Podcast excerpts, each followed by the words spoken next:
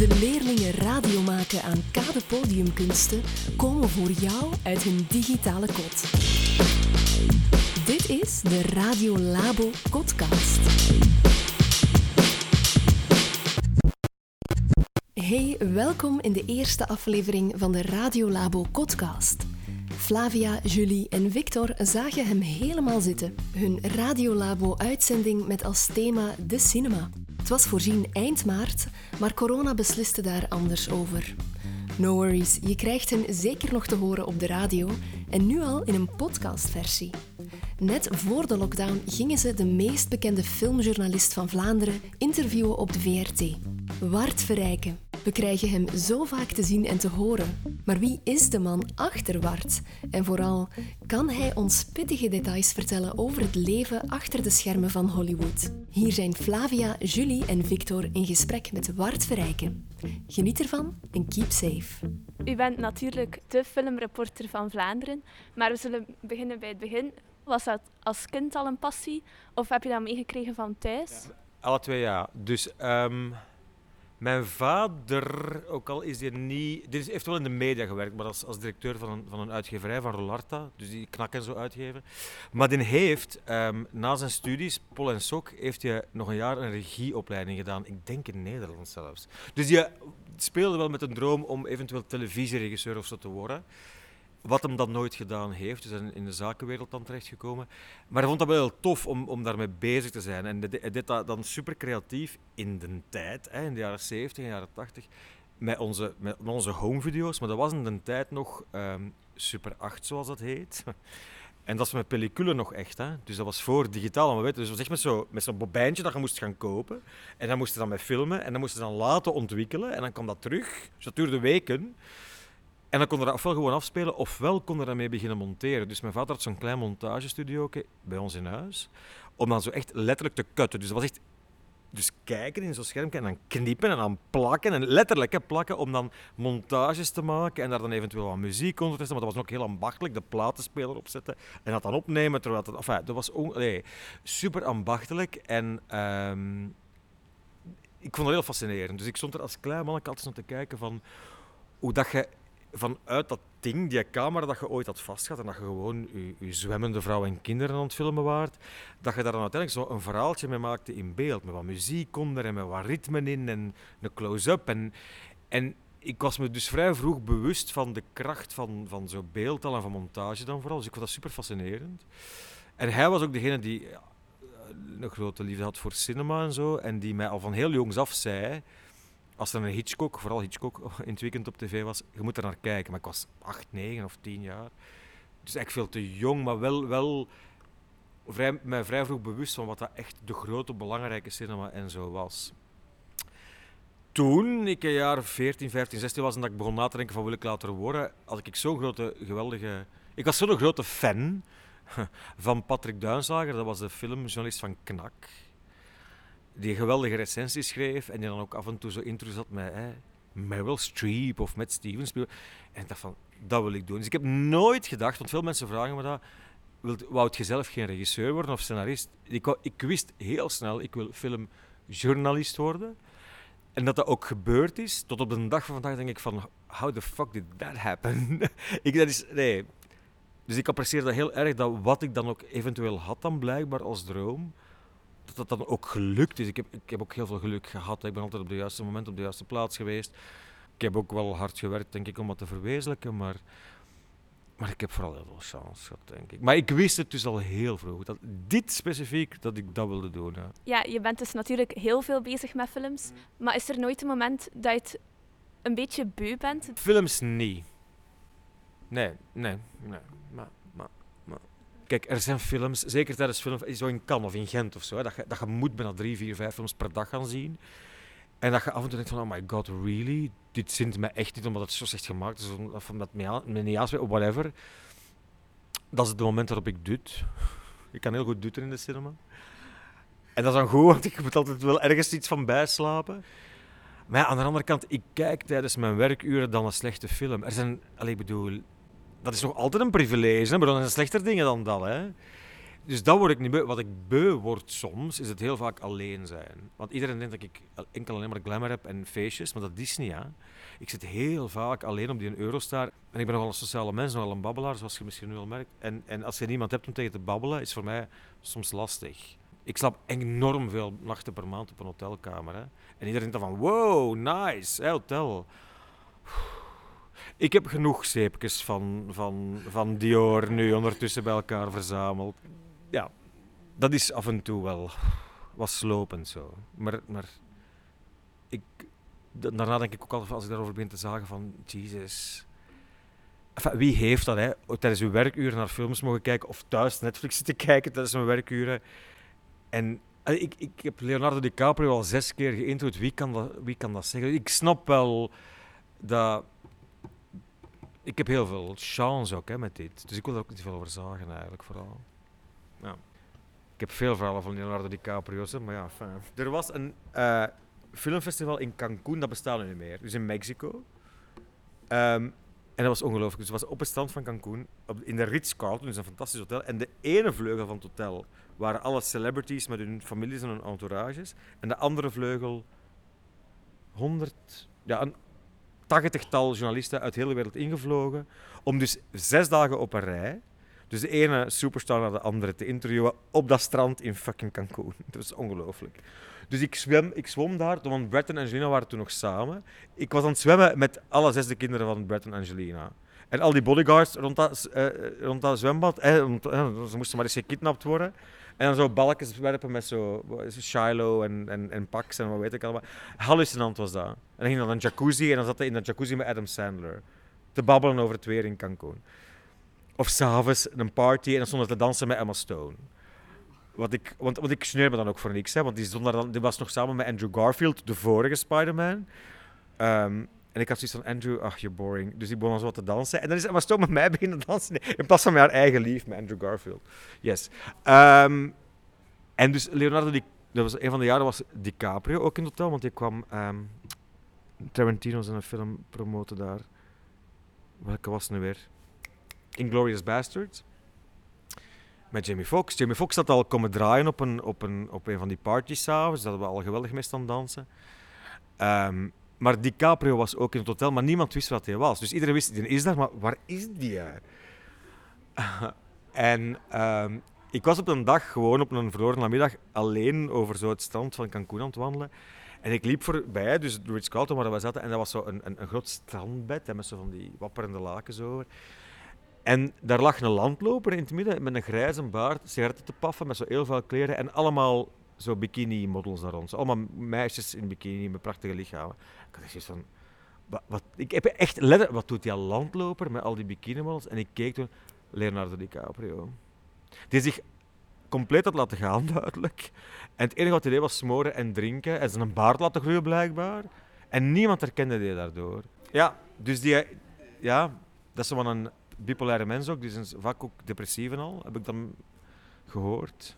Dus die laat zich af en toe echt gewoon gaan, zo niet meer wassen. En, en, en kalafatert zich dan op voor een nieuwe opnames of voor een Oscar-trekking of wat dan ook. Fantastische acteur, hè? Ik bedoel, dat is een extreem goede acteur, hè? Um, maar geen blije mens. Maar als ik hem intro gemerkt had, dat is, een, dat is een, de, de, last van de wereld rust op zijn schouders, duidelijk. Hij post ook op social media. Zie je vaak zo bijvoorbeeld over het klimaat. Ja, ja dat is daar, dat, dat, ik apprecieer dat enorm. Hè. Hij moet dat niet doen. Hè. Hij kan net zoals Julia Roberts gewoon zijn geld zitten tellen.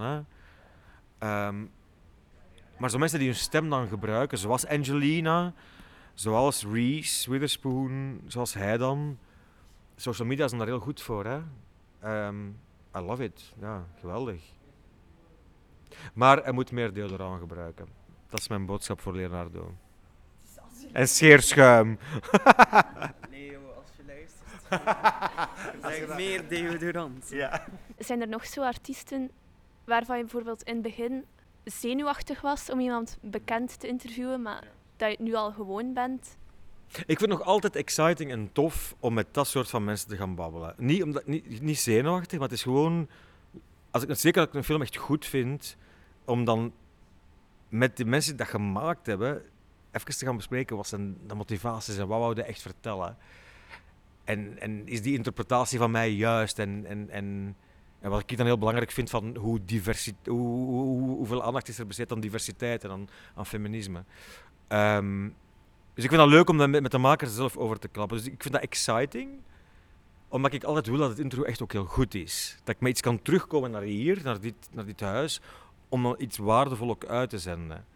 En aan te bieden aan de surfer en de luisteraar en, en de kijker. En, en dat is zo wat exciting zo. Maar ik ben na al die jaren, want ik ben natuurlijk nu al stok oud en ik doe dit al zo lang. Ik ben niet meer zenuwachtig voor de mensen zelf. Ik herinner me wel momenten, eh, langer geleden, de eerste keer, de eerste keer Nicole Kidman is, is, was, was ik zenuwachtig, dat weet ik nog, omdat dat is Nicole Kidman. Voor mij is dat zo'n godin, dat ik... En dan wilde ze zo graag dat dat echt goed is en dat die madame ook tof is tegen En dat was dan gelukkig ook zo, maar dat, toen, toen was ik echt zenuwachtig. En dat gebeurt niet vaak. Ik was uiteraard zenuwachtig voor Oprah Winfrey, omdat dat is, dat is nog een grotere godin.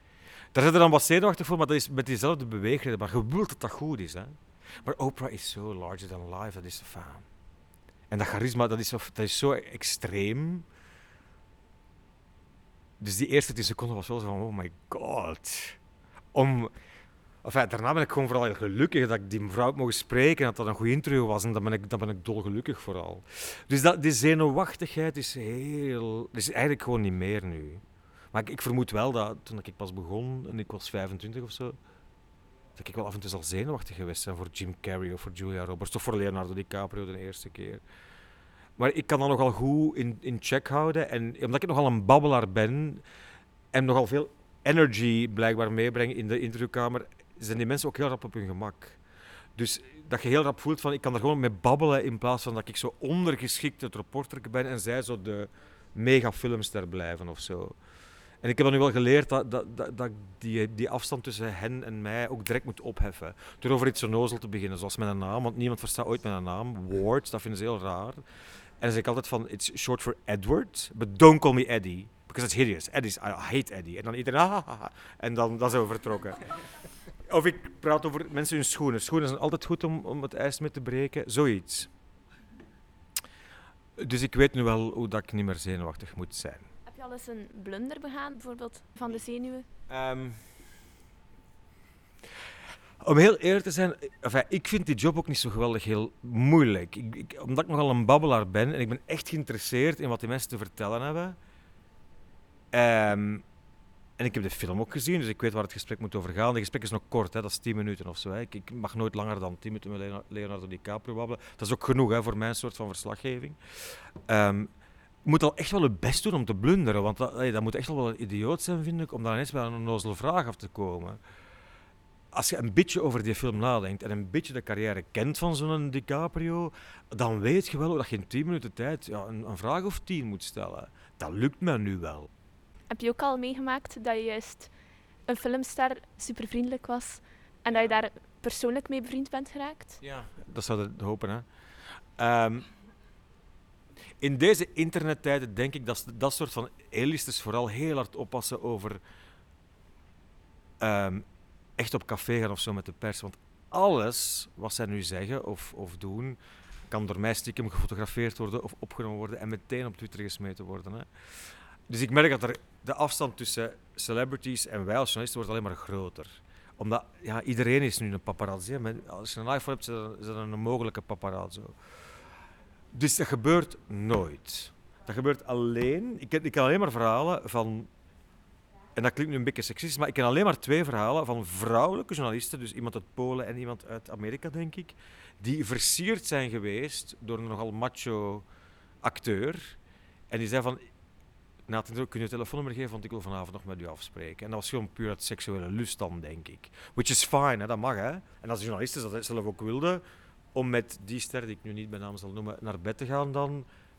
Consenting adults, allemaal goed. Dat is de enige, het enige wat ik, wat ik persoonlijk echt heb, zijn uh, Daniel Radcliffe een beetje, maar vooral Emma Watson, omdat ik die zo vaak geïntroduceerd heb voor al die Harry Potters en die DVD-releases van Harry Potters en die Red Carpet. Enfin, Emma Watson weet echt wie ik ben en knuffelt en kust mij altijd en, en, en Allee, die zien dat we met elkaar eh, Instagram-berichten uitsturen, maar ze is altijd wel heel blij om mij te zien, duidelijk. Was me ook vertrouwd in mijn vragen en zo. En, en, dat, is de, e-, dat is enige waarbij ik echt zo'n persoonlijke, echt een band voel. is wel een vrij grote naam, dus dat vind ik dan wel tof.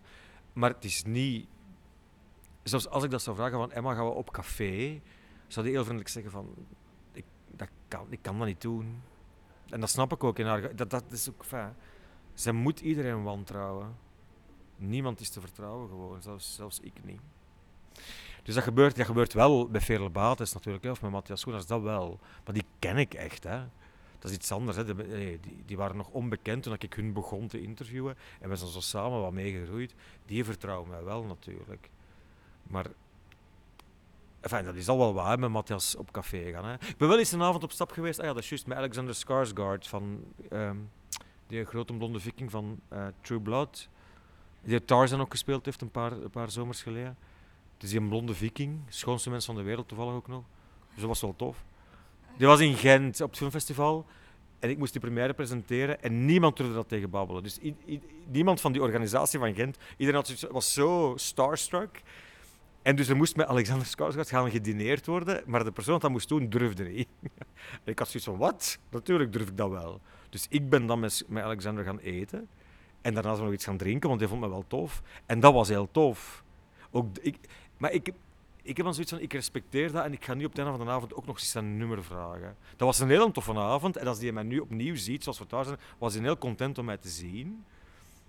Maar ja, die, die mensen leven in een andere wereld en ik wil ook niet zo staan smeken van, van geef me ook eens een ritje in je privévliegtuig of zo. Allee, dat zou ik wel vinden voor mezelf vooral. Merk je echt wel die ongelijkheid, die genderongelijkheid in de cinema? Ja, enfin, ja Um, ik ben daarover beginnen babbelen. Um, zeven jaar, zes jaar geleden, enfin, een aantal jaar geleden, toen ik op de radio bezig was over de film van Fien Trog, over Kit. En dat ik mezelf, de hoor, mezelf hoorde zeggen van hoe fantastisch is het toch niet dat het een vrouw is die een film heeft geregisseerd. En dat ik daaraan me besefte van hoe absurd is dat ik dat eigenlijk moet zeggen. En dat ik dacht van, waarom zei ik dat? Ah ja, omdat er duidelijk nog heel weinig vrouwen werken samen zijn, zeker in de Vlaamse cinema. En dan, dan beginnen ze te En waarom is dat? Ik kan daar geen reden voor. waarom zouden vrouwen minder goede filmmakers zijn dan mannen? Er is dus dat, dat, is niet. Maar waarom zijn er dan zo weinig vrouwen? En dat is zo echt zo'n moment geweest, dat was zo'n week van woke worden. Zo, hè? zo van, oh. En ik ben dan specifiek veel aandacht gaan besteden aan, denk ik, diversiteit op vlak van vrouwen dan. Meer dan op vlak van andere huiskleur of zo, wat ik daar ook wel met zorgen over maak. Maar dat is, ja, ik, ik kan daar niet van... Allee, bedoel, ik heb zoveel fantastische vrouwen in mijn leven. Al mijn bazen op de nieuwsdienst zijn vrouwen. Um, ik vind het de normaalste zaak van de wereld. En dat iedereen dat zo abnormaal vindt, dat vrouwen bazen zijn. Of dat nog zo wauw vindt, dat er is een vrouw een, een film maakt in de Vlaamse. Ik zit van, nee, dat zou al lang normaal moeten zijn. En daarover zwijgen dan is geen optie. Ik vind dat dat moet gezegd worden dan. Dus dat er, dat er mensen zich geïnspireerd voelen om daar iets aan te doen. Of dat jonge vrouwen zich geïnspireerd voelen om filmmaker te worden, enzovoort en. Of filmjournalist bijvoorbeeld. Er is in Vlaanderen geen enkele vrouwelijke filmjournalist. Wat? In, de belangrijke media? Geen enkel. Bij de morgen, bij de standaard, ik helaas. Uh, krak focus, al wat je wilt. Het zijn allemaal mannen. Allemaal blanke mannen. Why?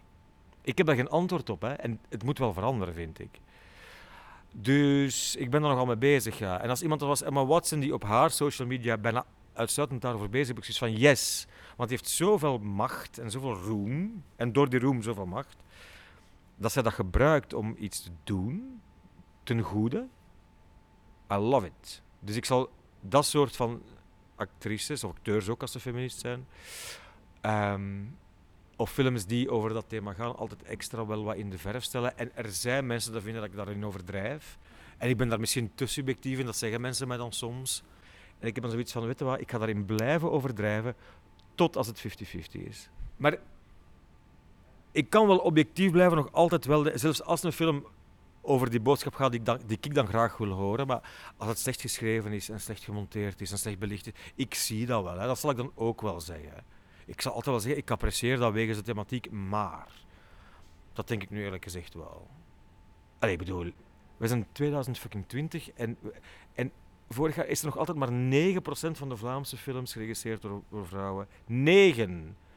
In 2019, alle Vlaamse fictiereeksen op alle zenders, geen enkel was geregisseerd door een vrouw. Wat? Dus ik ga erover blijven zagen. En mensen kunnen mij daar verzuurde berichten over blijven sturen op social media. I don't care.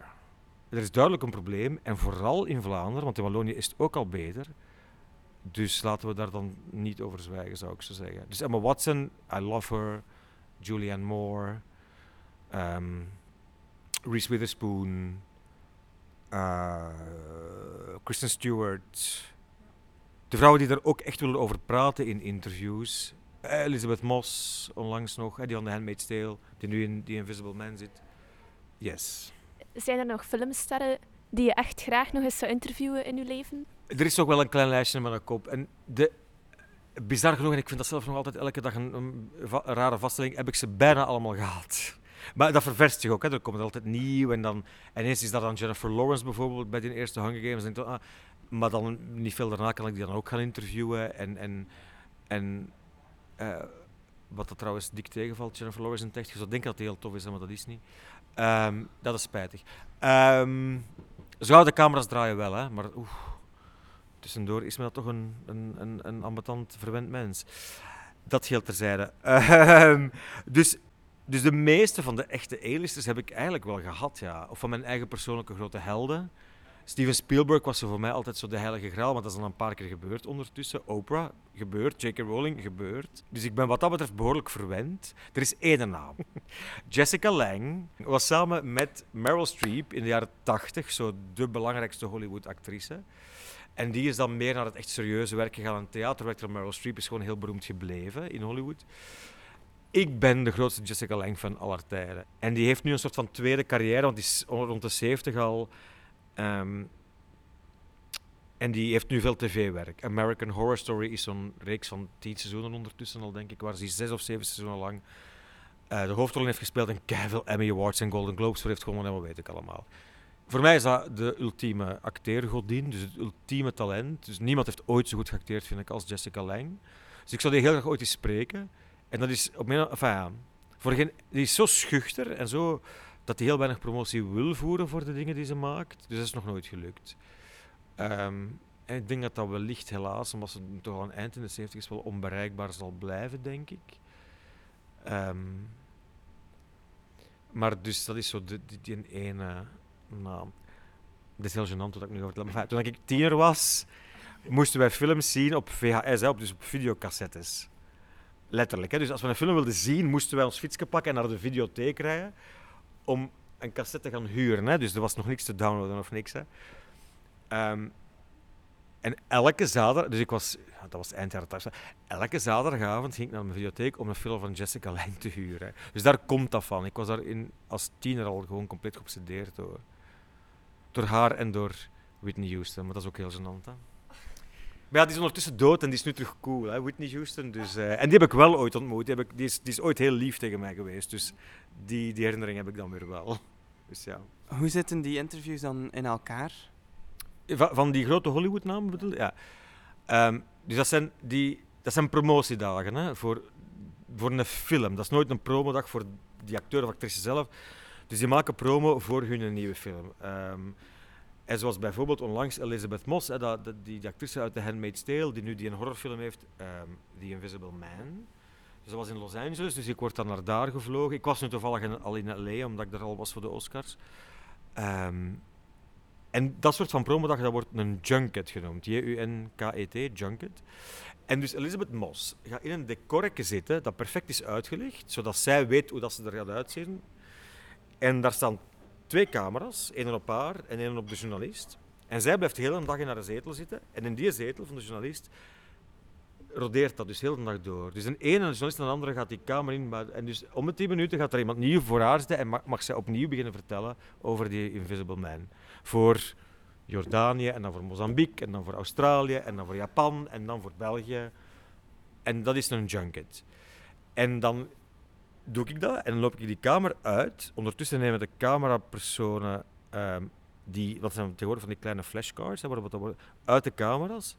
En kijk ik aan de deur die twee flashcards, dus hè, met de camera op haar en op mij, en, en klaar is Kees. Ik kom daar met, met naar hier, ik laat dat hier in het systeem in en we beginnen ermee te monteren. Dat is, dat is lopende bandwerk, echt. Hè. Helaas is dat nooit omdat wij maar VRT, Flemish Belgium, nobody fucking cares. Hè. Ik word wel genomineerd voor interviews omdat ze mij kennen en omdat ze wel belangrijk vinden dat die film goed scoort en zo in België. Maar laten we wel wezen, allee, ik bedoel, ik, ik ben maar één van de zoveel uiteraard op zo'n dag. Hè. Het, is, het, is, het is aan mij dan om met wat originele vragen uit de hoek te komen. Want vaak, als dat dan het 19e of het 29e interview van de dag is, want zo gaat het dan, hè, soms dat er 40 uit zitten die mensen zo wel wat in een zetel half in slaap aan liggen. En dan is het maar aan mij om die terug wat wakker te schudden. Zo. En blijkbaar, dat wordt mij dan gezegd door managers en zo en de entourages, slaag ik daar nogal in. Maar ik ben nogal een energieke babbelaar, dus ik, ik, ik maak die mensen ook letterlijk wat wakker. Hebben zoiets van, what the fuck, wie is dat? Dat Duracell konijn. Dus, dus, maar zo gaat dat dus. Maar ik vind dat heel tof. Ik vind het tof om met die acteurs en mensen te gaan babbelen. Dat is ook bijna altijd in Londen. In hetzelfde hotel zelfs meestal. In een heel chic hotel waar de sterren dan slapen en waar dat ook die interviews plaatsvinden. Altijd met dezelfde cameraploegen uit Londen altijd met diezelfde managers en publicists en, en, en heel die entourage. Dus ik ken die mensen ook allemaal keigoed. Die cameramensen en die schminkers en die, die organisatoren van, en die mensen die aan dat hotel werken en zo. Dus ik heb nu zoveel vrienden in Londen, daardoor, dat het ook heel plezant is. Ik heb nu zo, wie ga ik in Londen eens contacteren om vanavond mee op stap te gaan? Dat is ook heel tof. Heb je dan nog tips voor ons? Allee, of in het algemeen, voor hoe dat je echt een geslaagd interview ja omdat, dat, omdat die een tijd vrij beperkt is, hè, voor mijn specifieke soort van interview, moet je natuurlijk vooral zien dat je heel rap to the point komt. Hè. Dat je dus niet begint met, zeg, uh, Kristen Stewart, nu vond ik het weer vandaag wel schoon, want, want dan zit je alleen maar tijd om te opsuperen. Dus als mensen mij dat vragen, jonge junket journalisten van is dat zo heel rap to the point komen en heel rap hen laten, zo inhoudelijk mogelijk interessante dingen laten vertellen. Geen inleidende vragen, want daar is geen tijd voor eigenlijk. Meteen, en dat, dat appreciëren ze ook, dat je meteen zegt van ik vind dit van uw film, boem, laten we daarover babbelen. En wat is dan zo de ergste strijd die je al eens hebt gehad om zo'n beroemdheid te interviewen? Aan welke naam ik het hardst heb moeten werken om die uiteindelijk voor mijn camera te krijgen? J.K. Rowling. Het heeft zeven volle jaren geduurd. Dus um, ik ben begonnen omdat ik al zo oud ben, met deze job bij de eerste Harry Potter. Dus The Sorcerer's Stone. Dus sinds toen, en want ik was een gigantische fan van die boeken, uh, meer dan van die films. Ik vind de films pas vanaf drie, vier echt interessant worden. Um, dus vanaf toen ben ik beginnen vragen aan Warner Bros. dat de films ik, ik wil ook J.K. Rowling interviewen. Ja, dat gaat niet. Want J.K. is veel te machtig nu. En die geeft één of twee interviews per jaar. En dat is uiteraard aan BBC en aan CNN. Of aan ABC in Amerika of, of, of zoiets. Maar nooit aan, wat? VRT? Of course not. Oh ja. Het jaar daarna, again. Lobby, lobby, lobby. Nee, nee. Dus dat was elk jaar opnieuw. En dus, bij film 6 um, ehm, kende ik J.K. Rowling haar publicist, Wendy, die in Edinburgh woont. En dat ik binnenkort waarschijnlijk op bezoek ga. Um, dat is, daar is hem weer. Hè? Wart from Belgium, met zijn jaarlijkse vraag voor J.K. Rowling. En hij had zoiets van, Wart... ja, maar ja, zo van, I like you en het is impossible, maar weet je wat? Omdat je zo vriendelijk dat opnieuw vraagt, laat ik haar... Want ze dat dan nog een publicist ertussen? Dat ik die vraag eens stellen. It's not gonna happen. Enfin, dus ik sta er, dat was op de première van de zesde. Welke was dat, de zesde? De zesde. Dus de derde laatste. Ja, ja, ja. En dus Emma Watson interviewen, die komt met knuffelen, Daniel Radcliffe, Fistbom, al wat je wilt, was heel plezant. Op een bepaald moment staat er een grijze meneer voor mij en die zegt, I'm the literary agent of JK. Ik zeg, ah, what are the questions you want to ask her? En ik zei, wel, uh, want ze had, ze had, toen net het, het zevende boek geschreven, dat was nog niet dus voor haar was het afgerond, maar de films waren nog niet afgerond en de wereld moest dat, moest dat boek nog ontdekken en zo. Zeg, ja, daar, hè, zo van, van, van nog, allez, hier nog wel die films, maar voor haar is het afgerond en de toekomst en het verleden en, en al die interessante dingen en, en de verwezenlijking, hoe dat zij terugkijkt op wat dat zij gecreëerd heeft en hoeveel mensen dat zij inspireert en zo. En dat zoiets van, ja, oké, dat zijn wel goede vragen. En ook, again, it's not gonna happen, maar ik zal het daar zeggen. Je weet maar nooit. Dus dat waren, dat waren 70 cameraploegen. Het is eh, d- 73, denk ik, want ze hebben dat toen gezegd. Dus 73 cameraploegen, dus 73 journalisten op die reuloop. Dat is een gigantische reuloop. Dus J.K. komt aan, poseert en gaat naar BBC, zoals elk jaar, want dat is het enige interview dat ze deed. Altijd. Waarop die grijze mensen met mij gewoon... Ik begin naar oor te fluisteren, begint naar mij te wijzen, waarop dat zij kijkt en zij nog een paar vragen stelt aan hem. En, enfin ja, zij begint naar mij te stappen en ze komt dichter en dichter en ik had echt zoiets van... Dat meen je niet. En dat is dan gebeurd. En dus iedereen rondom mij, al die Amerikaanse tv-stations hadden zoiets van... What the fuck is happening? Wie is dat onnozel Belgske dat dan met die madame mag babbelen? En zij was heel blij met mijn vragen en dat waren zo vijf wonderlijke minuten. Dat is ook niet zo heel lang, maar dat... Gewoon die context ook, hè, dat zij zo van ver kwam aanstappen in die avondjurk en al dat geflits en al die glamour en al die andere cameraploegen die mij begonnen te filmen, en dat was niet te geloven. Dat is het absolute hoogtepunt. Maar dat heeft me dus zeven jaar van aan lobbyen gekost. Maar dat gaat die, die, die, die bijna seksuele opwinding die ik daarvan had, denk ik, dat ga ik nooit meer overtreffen, denk ik. Dat was echt... Dat was zo onverwacht, maar zo fantastisch. Dat, ja... En er zijn nog journalisten in de wereld hè, die met J.K. Rowling gebabbeld hebben intussen. Maar voor mij, omdat ik zo'n mega fan ben, en wat dat zij heeft gedaan met zichzelf uit depressie en, en uit haar mentale eh, labiele toestand trekken en uit haar armoede trekken. Wat dat zij verwezenlijkt heeft en wat zij nu doet voor vrouwenrechten en voor diversiteit. En anti-Trump en al die soort van dingen. Dus dit is sowieso mijn heldin. Dus ja, en, ze, schrijft dan ook fantastisch ook, nog. een geweldige kunstenares. Ehm, ja, ik, eh, ja. Dat, dat was het meest opwindende moment dat ik heb meegemaakt. Ja. Maar dat, dat, en dat is ook het langste, daar heb ik het langste aan gewerkt ook. Hoe ziet uw leven er dan uit als reporter? Dus je vertrekt in België en je komt daar dan aan. En hoe gaat dat dan allemaal? Enfin, de, de voorbereiding van die interviews is van hieruit. Is telefoons doen en mails doen naar filmmaatschappijen en managers en wat weet ik allemaal om die dingen, om daarvoor te lobbyen en die dingen af te spreken. En dan is het een kwestie van tickets boeken en hotels boeken. Dat zijn de, de saaie dingen. Ik zal het heel concreet maken. Dus ik moet morgen en overmorgen naar Mulan. Hè. Dus, de, dus eh, ik vertrek morgen rond de middag met een Eurostar. Want dat is Londen, gelukkig. Dat is ook allemaal niet zo ver. Ehm, en dan ga ik naar mijn hotel. Het hotel krijg ik aangeboden van Disney, omdat zij die film promoten en zij hebben hotelkamers voor eh, Traveling Press. Dan ga ik morgenavond om half zeven daar in Londen de film zien. Eh, in zo'n in zo'n screening room van Disney. Dat is een goede kwaliteit. En de, de, de, kwaliteit van die screening rooms is natuurlijk fantastisch. Het is nog veel beter dan Kinepolis of zo hier. Ehm, dan ga ik op stap. Bij vrienden in Londen. Maar dat geheel terzijde.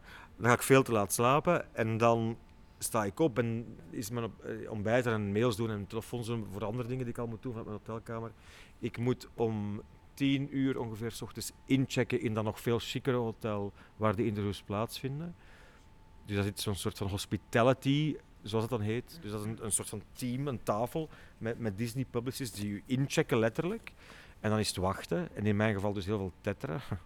Want ik tetter mijn eigen constant en mijn mond staat nooit niet stil. Ehm, en wachten, wachten, wachten samen met die andere journalisten tot je uiteindelijk die interviewkamer in moogt. En wat ik daar straks zei, dan ga je zitten, doe je interview, tien minuten later staat je weer terug buiten, krijg je kaartjes. Ga ik nog wat meer tetteren? Moet ik een, nog een andere kamer binnen, want dat zijn meestal een paar verschillende, eh, verschillende acteurs en de regisseur. En dan is dat gedaan. En dan kom ik rond vijf uur s'avonds, geloof ik, met een Eurostar terug naar België. En dat is dan. Zijn, bijvoorbeeld, zijn er bijvoorbeeld die vragen voor dat interview van donder, eh, vrijdag al af? Of doe je dan, dan bijvoorbeeld op de rit naar Londen? Enfin, ik, ik, ik- dat is de verfilming van een hele beroemde tekenfilm. En wat, wat is nu, re- nu regelmatig? hè? De Jungle Book en The Lion King en al die soort van toestanden. Ehm, deze is extra interessant omdat het gaat over een meisje dat zich verkleedt als jongen om te mogen meevechten en in, in, in, in een middeleeuws leger. Dus qua feminisme is dat super interessant, qua diversiteit, omdat dat allemaal Oosterse, Chinese acteurs zijn nu. Maar door corona, en doordat die film natuurlijk niet in China niet meer kan uitkomen nu voorlopig, maakt het dat nog, nog extra interessant. Want dat Chinees meisje dat de hoofdrol speelt, Nee, nee, nee, nee. Maar die, die- haar grote film, maar een grote internationale, wordt nu door de mensen in haar land gewoon voorlopig niet gezien zelfs. Dat is ook tragisch wel een beetje. Hè? Dus er heel veel interessante aspecten aan, aan dat verhaal van Mulan, vind ik sowieso. De grootste voorbereiding is donderdagavond, is morgenavond als ik de film ook effectief zie. Want dan gaan er met dingen opvallen, specifieke details of zo, waar ik denk van, ah, dat wil ik achtervragen of daar. Ehm, dus de film kijken is eigenlijk altijd de belangrijkste voorbereiding. En dan kun je dat plat voorbereiden en dus een braaf briefje maken met zo'n twintig vragen onder elkaar, dat doe ik niet. Ik ben net intelligent genoeg om zo'n paar kernthema's in mijn kop te proppen voordat ik die kamer binnen ga. Tien minuten zal nu wel lukken om die dingen te onthouden, dat lukt ook meestal. En ik heb ook veel liever een gesprek dan braaf mijn vragen afraffelen. Daar zijn ze nooit mee op hun gemak, want het is zo'n geforceerde sfeer dan en zo. Dus ik zit altijd zo... En als ze dan iets zeggen waar ik denk van, ah, maar dat vind ik nog interessanter dan hetgeen dat ik in mijn kop heb, dan gaan we daarover wel door. Hè. En dan kun je ook voor de website, wat we nu regelmatig doen, zoals bijvoorbeeld Elisabeth Mos vorige week, staat een, een montage van vijf minuten geloof ik op de website, waarin dat je mij echt met ha- haar met mij ziet interageren. En dan zie je ook dat dat een gesprek is. Dat zij steeds meer op haar gemak is en steeds grappiger wordt en steeds gevatter wordt, omdat zij zo op haar gemak is bij iemand die haar niet te geforceerd plat interviewt. Zo. Ehm, dat is ook niet het antwoord op de vraag, maar dus de grootste voorbereiding is de film zien en wat research doen. Maar ik research dan niet plat en ik zorg er ook voor dat er genoeg spontaniteit is in dat gesprek en dat dat niet plat voorbereid is. In mijn lives die ik doe, van hè, de, openingsavond van Cannes of van het van Gent of zo, doe ik een live in journaal vaak. Nee, vaak niet. Dus ik doe dat veel minder vaak dan mijn collega's die politiek en zo doen. Maar als ik dat doe, ik bereid dat ook zo weinig mogelijk voor. Ik weet wat ik wil vertellen. En ik zeg tegen Martin Tange, je moet dat en dat en dat aan mij vragen. En die doen dat dan. En dan vertel ik wel. Ik leer dat niet van buiten of zo. Ik weet dat ik... Dat, ik kan niks behalve vertellen over film. Dat kan ik. Dat is echt waar, hè? ik kan echt niks. Ehm, ik kan niet koken of, of in de tuin werken, ik kan allemaal niet. Ehm, maar, maar dat kan ik wel. En ik, als Martin Tange mij vraagt, vertel eens over dit filmfestival dit jaar en hoeveel Belgische aanwezigheid is daar, ik leg het wel even uit.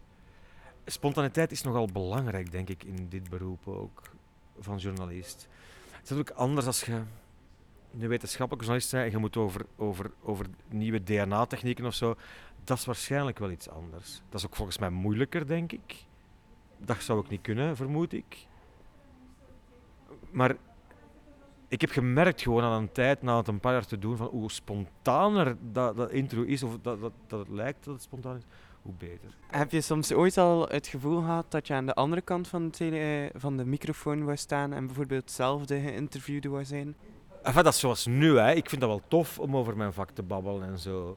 Dus ja, als, als de zevende dag, die paar keer dat dat gebeurt, of in een tijd bij, bij, bij Lieve van Gils aan tafel en zo, ik vind dat wel tof. Om ook eens te komen vertellen in plaats van te horen vertellen. Hè.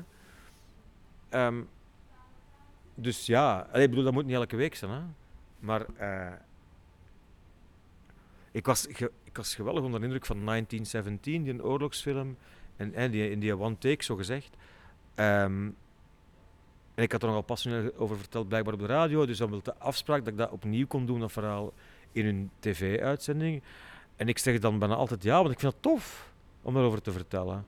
Misschien dat ik mezelf zo fantastisch vind, maar ik vind het gewoon plezant. En ik hoop alleen maar dat blijkbaar, om- omdat ik nogal enthousiast kan vertellen, dat mensen letterlijk dus geenthousiasmeerd worden om uit hun fucking luie zetel te komen en naar de cinema te gaan dan.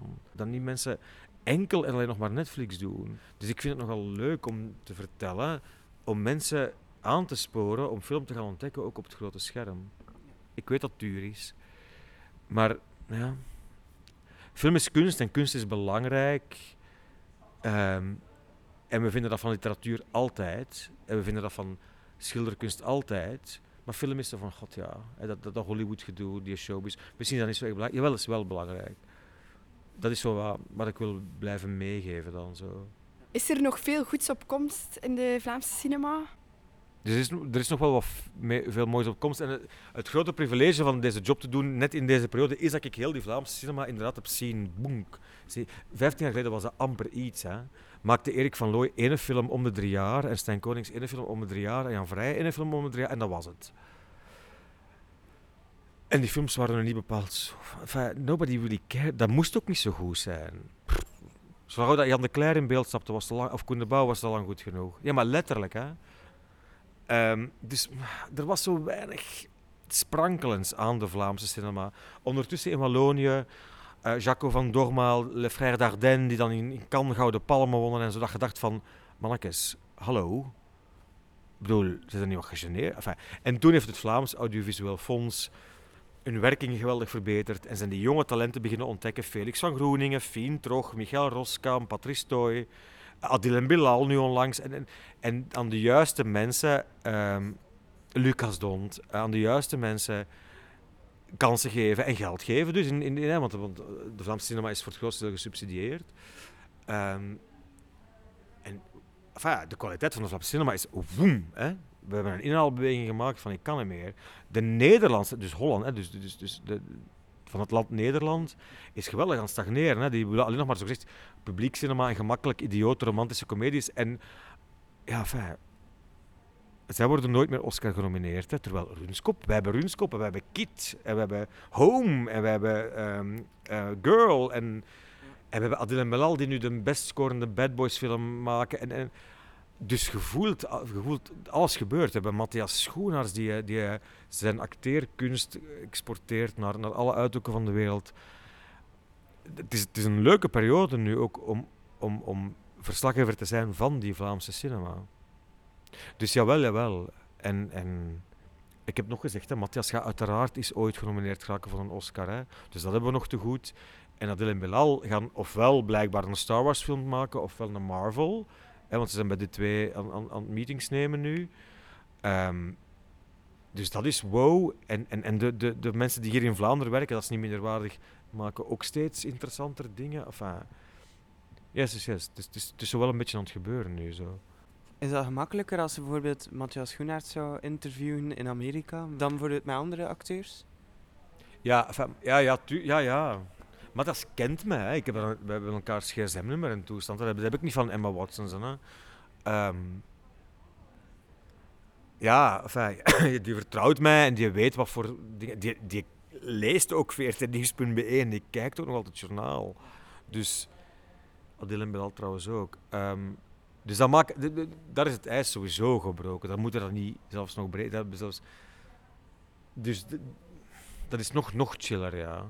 Krijg je dan bijvoorbeeld meer tijd met die persoon? Nee. Enfin, als ik die in een internationale context zou interviewen, als er een persdag was van de Mustang in Londen of in L.A. bijvoorbeeld, dan zou dat moeilijk geweest zijn. Omdat je dan opnieuw het kleine België zei. Ook al kende hem goed, maar het is toch wel het kleine België. Maar toevallig voor de Mustang nu was Matthias in Gent hè, op het filmfestival. Die film heeft het, dat was het Slotschala van, van Gent. Daar heeft hem dan wel wat tijd natuurlijk, want dat is gewoon in Gent. Dan moet hij s'avonds gewoon teruggaan naar zijn huis in Antwerpen. Dus dan is het wel chiller. Dan heeft hij echt tijd voor mij genomen. Ik ben ook een pint mee gaan drinken, dus ça va. Um, net zoals met Adil en Belal bij een Brusselse première van, van Bad Boys 3. Dat is iets anders. Ik ben ook naar Miami gegaan, naar de Miami-première van Bad Boys 3, omdat het de enige kans was om Will Smith te spreken. Um, wat Adil dan zelf voor mij geregeld heeft, dus dat was fantastisch. Maar dat is verschillend. Hè? Adil en Belal zijn daar deel van dat mega-Amerikaanse promomachine en hebben dan zomaar een paar minuten tijd voor mij. Terwijl in Brussel hebben die allen tijd voor mij. Uh, maar het helpt natuurlijk dat je hun taal spreekt en dat, dat niemand van die Amerikanen dan verstaan wat je tegen elkaar aan het zeggen bent, bijvoorbeeld. Daarom dat ook zo tof is, bijvoorbeeld, ken je Charlize Theron? Ja, dus die haar moedertaal is Afrikaans. Hè, dus is eigenlijk bijna Nederlands. En dus elke keer als ik die intro zeg ik van, we gaan geen Engels praten, ik stel mijn vraag in Nederlands en je mocht Afrikaans terugpraten. En ze zegt, oh ja, you're that guy. Ik zeg, yes, I'm that guy. Want ik ben de enige dat dat blijkbaar doet. De Nederlanders doen dat niet. Maar die vindt dat natuurlijk wel tof. Want ja, dat is iets anders, hè. Dus, dus een andere taal kunnen gebruiken. Of zo even in het Frans kunnen schieten of in het Duits. Um, maar Sandra Bullock, Sandra Bullock spreekt Duits, hè? Die is opgegroeid in Duitsland. En ja, ja. En dus daar de helft van het intro in het Duits bij doen, die vindt dat kijk, tof. Dat is iets anders. Dus, dus dat helpt wel. Heb je dan zo een favoriete filmfestival dat je zegt van daar ga ik echt graag naartoe? Ja, kan zeker niet. Kan eens, ja, iedereen dat het is een nachtmerrie. Dat is zoveel werk. En zoveel afstanden en zoveel stress. En, en het is het belangrijkste van de wereld, omdat er de belangrijkste films en filmmakers zitten. Maar dat is, dat is niet aangenaam voor de journalisten. Dat is, ik, leef daar constant in een staat van stress. Ik ben altijd back af. En heel blij als dat gedaan is. Ehm, Venetië is veel toffer, omdat dat... dat is de heel belangrijke films. Dat is altijd het begin van het Oscarseizoen, in september. Dus er worden heel wat films gelanceerd waarvan dat je weet... Dat heeft binnenkort Oscar-nominaties, dus heel interessant. Maar die Italianen, die zeggen om negen uur, basta, hè. Genoeg met werken, hè. Nu spaghetti en vino, hè. En dat is dan heel plezant. Dus je hebt de hele dag hard gewerkt en je hebt mooie films gezien en mooie intro's gedaan. Maar daarna is er tijd voor ontspanning. Veel aangenamer. Het is ook september in Italië, de zon schijnt nog. Iedereen zit er in de megastress, want het televisieseizoen begint opnieuw in september. En ik zeg altijd, arrivederci, ik ga voor tien dagen naar Venetië. I love it. Dus dat is geweldig. De leerlingen radio maken aan Kade Podiumkunsten komen voor jou uit hun digitale kot. Dit is de Radio Labo podcast.